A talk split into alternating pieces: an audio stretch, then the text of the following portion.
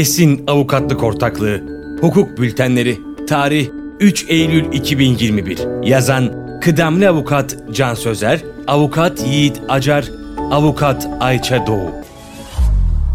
Sağlık sektöründe güncel gelişmeler. Türkiye İlaç ve Tıbbi Cihaz Kurumu geçtiğimiz hafta tıbbi cihazların test, kontrol ve kalibrasyonuyla klinik araştırma başvurusunda sunulan araştırma ürünü dosyası hakkında duyurular yayınladı.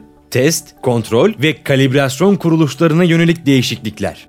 Yeni gelişme. Kurum 25.08.2021 tarihinde 25.06.2015 tarihli ve 29.397 sayılı resmi gazetede yayınlanarak yürürlüğe giren tıbbi cihazların test, kontrol ve kalibrasyonu hakkında yönetmelik kapsamında yetkilendirdiği test, kontrol ve kalibrasyon kuruluşlarının görev alanına yönelik bir duyuru yayımladı. Ne değişecek? Yönetmelik uyarınca tıbbi cihazların test, kontrol ve kalibrasyonunu kurum tarafından yetkilendirilmiş kuruluşlara yaptırmak zorunludur. Ancak yönetmeliğin 10. maddesinin 3. fıkrası uyarınca yetkilendirilmiş kuruluş sayısının uygulamada mevcut ihtiyacı karşılamaması durumunda kurum bu zorunluluğu geçici olarak kaldırma yetkisine sahiptir.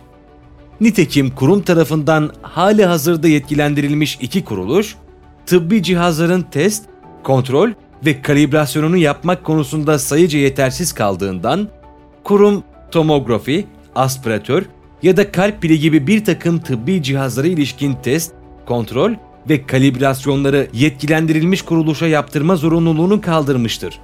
İlgili tıbbi cihazların tam listesine duyuru metninde yer verilmektedir. Klinik araştırma ürün dosyası hazırlama taslağı yayımlandı.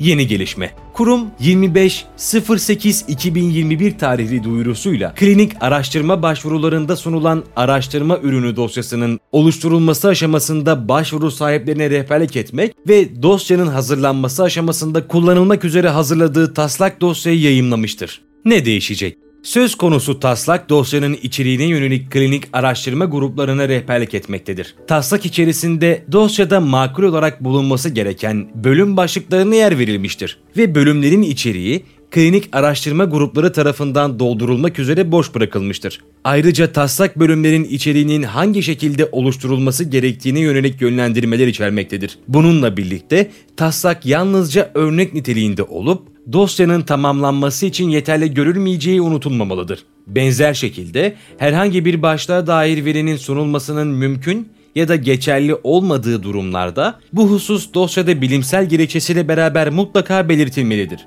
Sonuç, kurum, sağlık sektöründe faaliyet gösteren şirketlere rehberlik etmeye devam etmektedir. Sağlık sektöründe faaliyet gösteren ilgili şirketler, kurumun duyurularını yakından takip etmeli ve mevzuatta yer alan yükümlülüklerini kurumun yönlendirmeleri doğrultusunda yerine getirmelidir.